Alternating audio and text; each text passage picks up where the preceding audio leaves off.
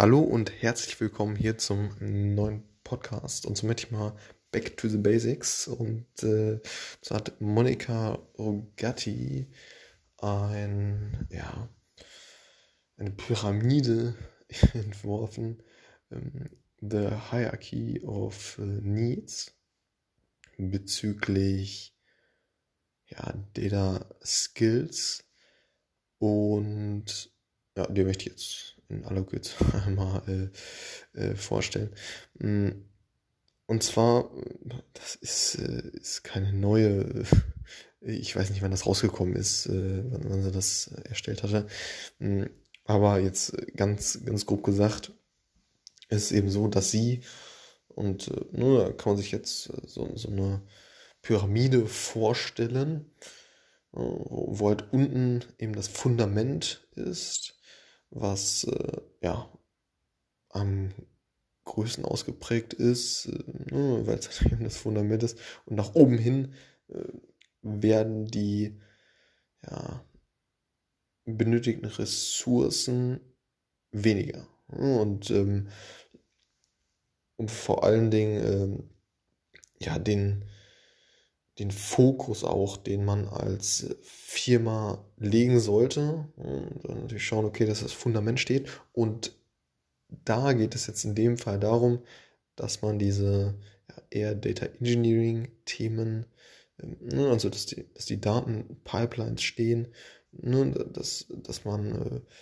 äh, ja vernünftiges Frontend, Backend, äh, hat, äh, solche, solche, solche Themen, ja, wie gesagt, äh, Richtung, Richtung, Data Engineering, mm, dass, dass, dass, dass man so ein Fundament hat, um, die Daten halt, ja, erstmal überhaupt zu aggregieren und dann letzten Endes auch ja, performant zu, zu speichern. Ne? Und für, für andere, und da kommen wir jetzt zum, ja, zum nächsten Schritt, mh, mm, für andere bereitzustellen, eben ja, solche, solche Leute wie äh, Data Analysts, die eben ja, diese Daten dann äh, abfragen, meistens dann ja, mit verschiedensten SQL-Befehlen.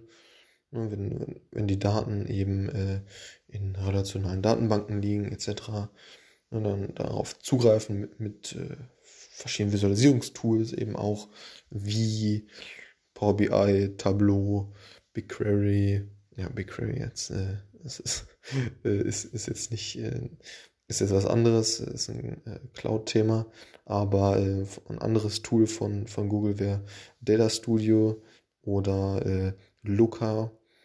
Ähm, ne, solche, solche Themen eben. So, so, solche BI-Tools.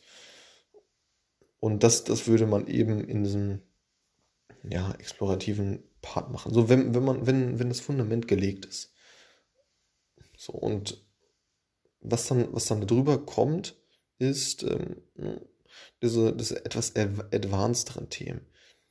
Wenn man die, ich sage jetzt mal, low-hanging fruits abgegrast hat, dass man dann, dann, dann auch advancedere Sachen machen kann, wie, wie eben AI. So, um den Überbegriff zu nennen.